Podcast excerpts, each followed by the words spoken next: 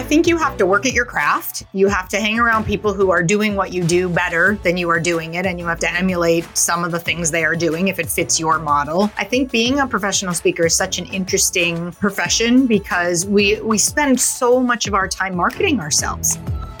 Your marketing moment is about those significant events or moments in time that transform a career or business, and how you too can create a marketing moment of your own. John Nee president of Act One Partners, a marketing strategy and experiential firm, interviews business leaders about their marketing moments and covers significant marketing moments in history and their impact on how we do business today. Short and usually focused on a single event, your marketing moment takes just a moment of your day, but can ultimately prove momentous for your own career or business. I'm here today with Linda Cohen, also known as the Kindness Catalyst who has been a professional speaker and consultant for more than a decade. She works with businesses and associations on the ROI of kindness. Her first book, 1000 Mitzvahs How Small Acts of Kindness Can Heal, Inspire, and Change Your Life, published in 2011, inspired her TED Talk later that year and her appearance on NPR, ABC, and Fox Television. Her second book, the Economy of Kindness How Kindness Transforms Your Bottom Line was published in October 2011. Let's welcome Linda Cohen, author, entrepreneur, public speaker, and our guest today. Linda, welcome to your marketing moment.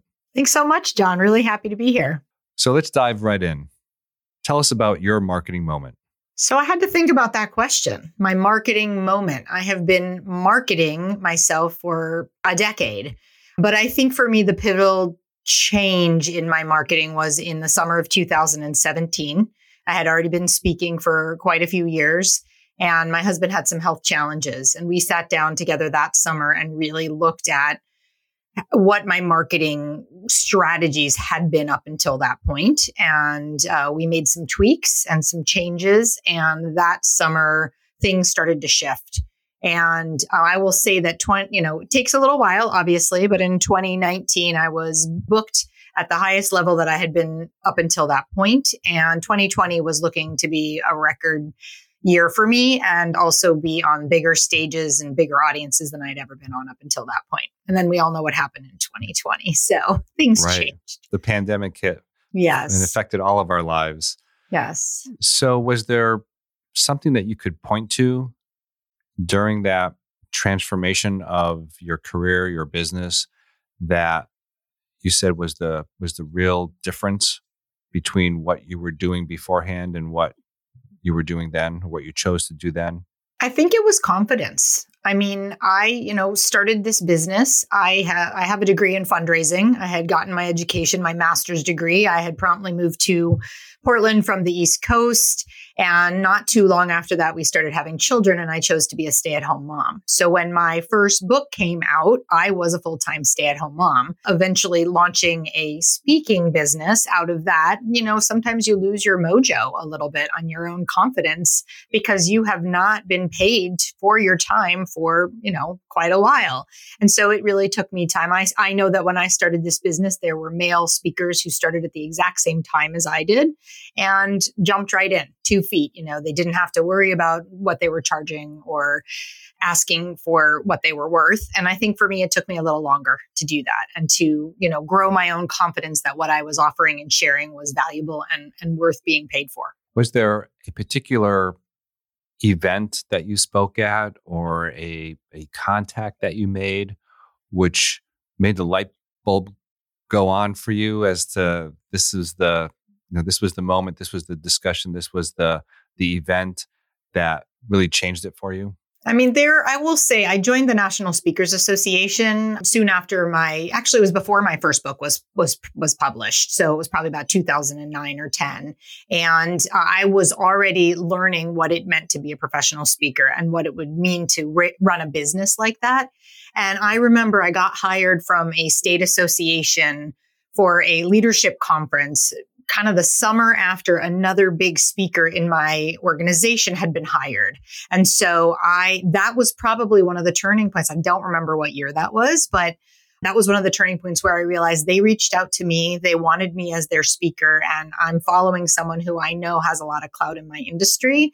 And of course, I reached out to, to ask him what he what he had been paid, so that I could then quote that pay. You know, the that was probably one turning turning point. Yeah. I did get hired to go to Canada. I remember I got hired to go to Canada pretty soon after my book had come out, my first book, and they wanted to pay me a nice sum of money and fly me up there. And I remember getting to that hotel and just feeling like, wow, have I finally made it? I'm actually, you know, getting paid to be up here, an international speaker. So that that was probably a little earlier on, but there were some moments along the way that, that definitely felt like marketing moments. So, what skills would you attribute to putting yourself, your company, your your personal brand in a spot that can take advantage of that those marketing moments or, or create those marketing moments? You know, I think you have to you have to work at your craft. You have to hang around people who are doing what you do better than you are doing it and you have to emulate some of the things they are doing if it fits your model.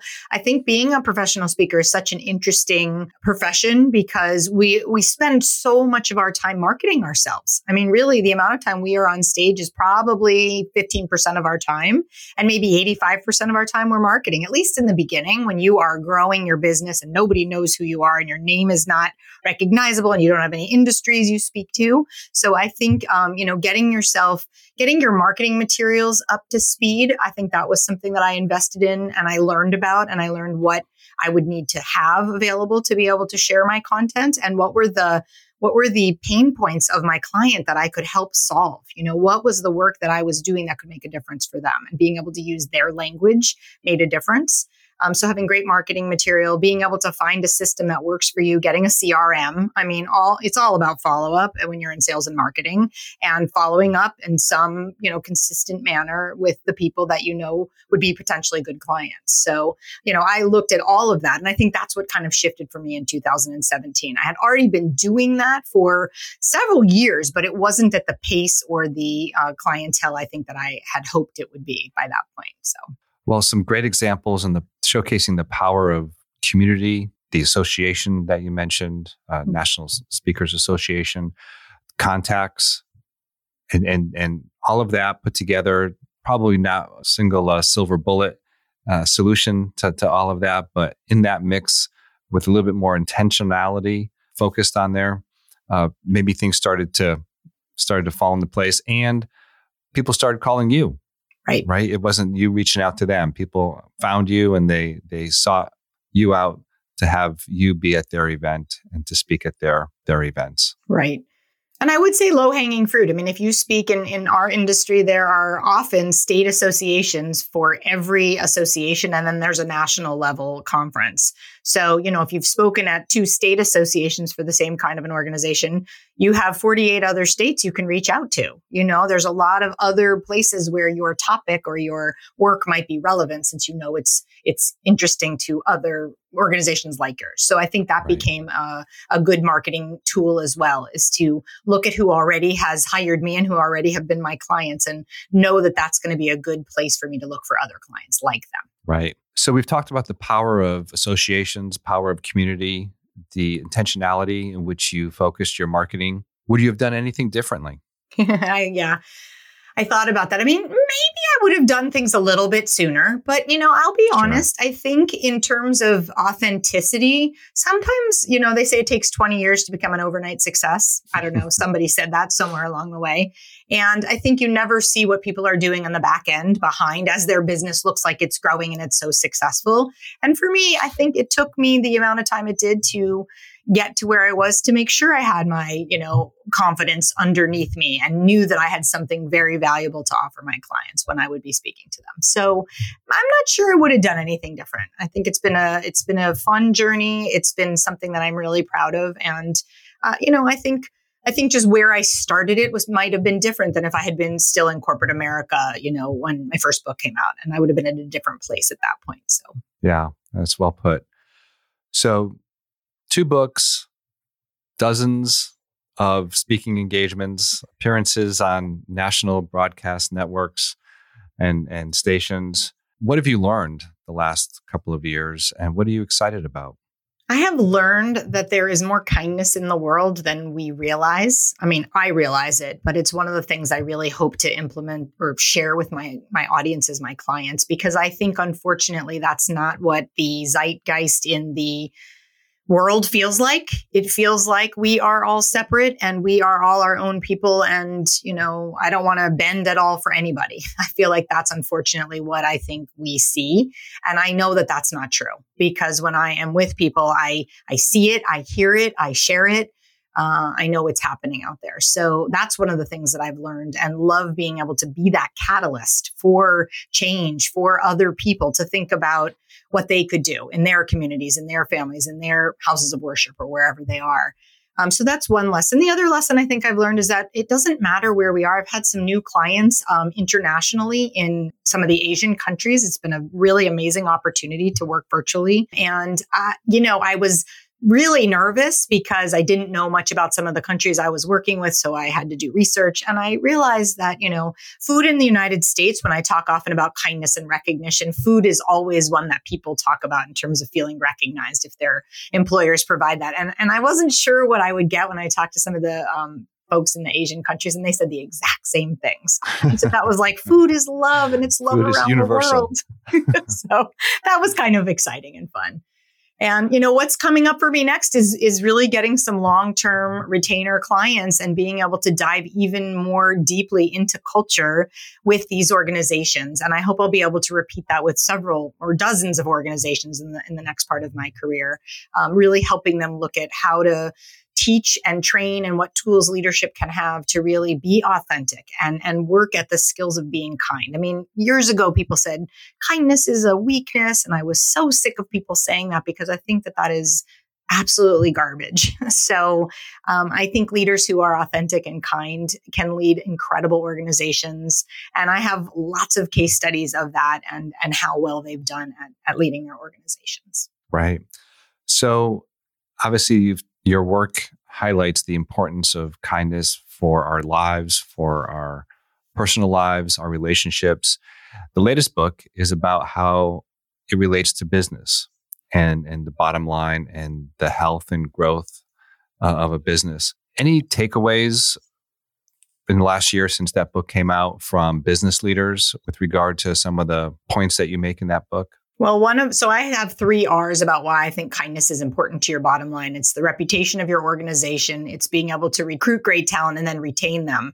And as we know, right now we're having huge staffing shortages. And it doesn't matter what industry I'm talking to, everybody's struggling with having, you know, enough staff to run their organization. So when we think about our people as the most important resource we have in our organizations. And we treat them not the you know not as if we as the leadership team are the higher ups and they are the peons or whatever you want to call them. And we really treat them as a partner in our organizations that can make a huge difference. And so i feel like retention and recruitment have become so so important in, in, during the pandemic and how and i think that that's why we've had you know the great resignation and people quiet quitting all the different terms that have come out because i think people want to be appreciated and they're going to leave their jobs if they're in an organization that has a toxic environment. So that's definitely what i think we've been seeing in the last couple of years.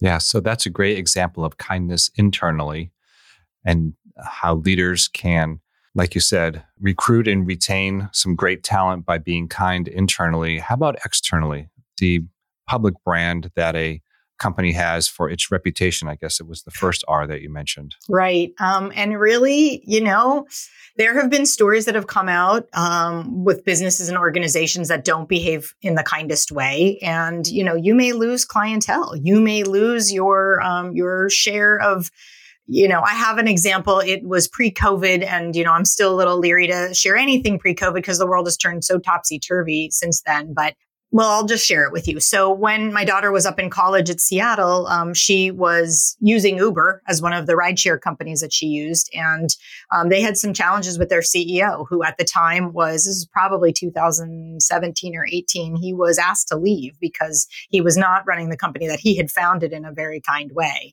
And um, they brought in a new CEO at that time, and he really looked at the culture of the company and decided it was the most important thing was to uh, was to run a company with with with culture and values that were important to other people who would use them. Well, I heard about that because my daughter was a college age student using Uber on a regular basis, and you know she's a you know a a kid who is on social media and would have shared that story. And so, you know, if that's your if that's your market share as college students, and you suddenly get people who are leaving and are going to go to the other rideshare company that existed at the time, you know, that might not be so great for your company. So, you know, there are stories like that. I mean, we've heard of I'm sure you've heard of many stories in the right, news that come out right when a company doesn't, you know, maybe isn't ethical or doesn't behave in the highest way. And, you know, in the old days, maybe you, w- you wouldn't hear about it because it wouldn't get picked up. But with 24 seven news coverage, you know, you, you're likely to get some bad PR and, and maybe any PR is good PR. I don't know, whatever that saying is, but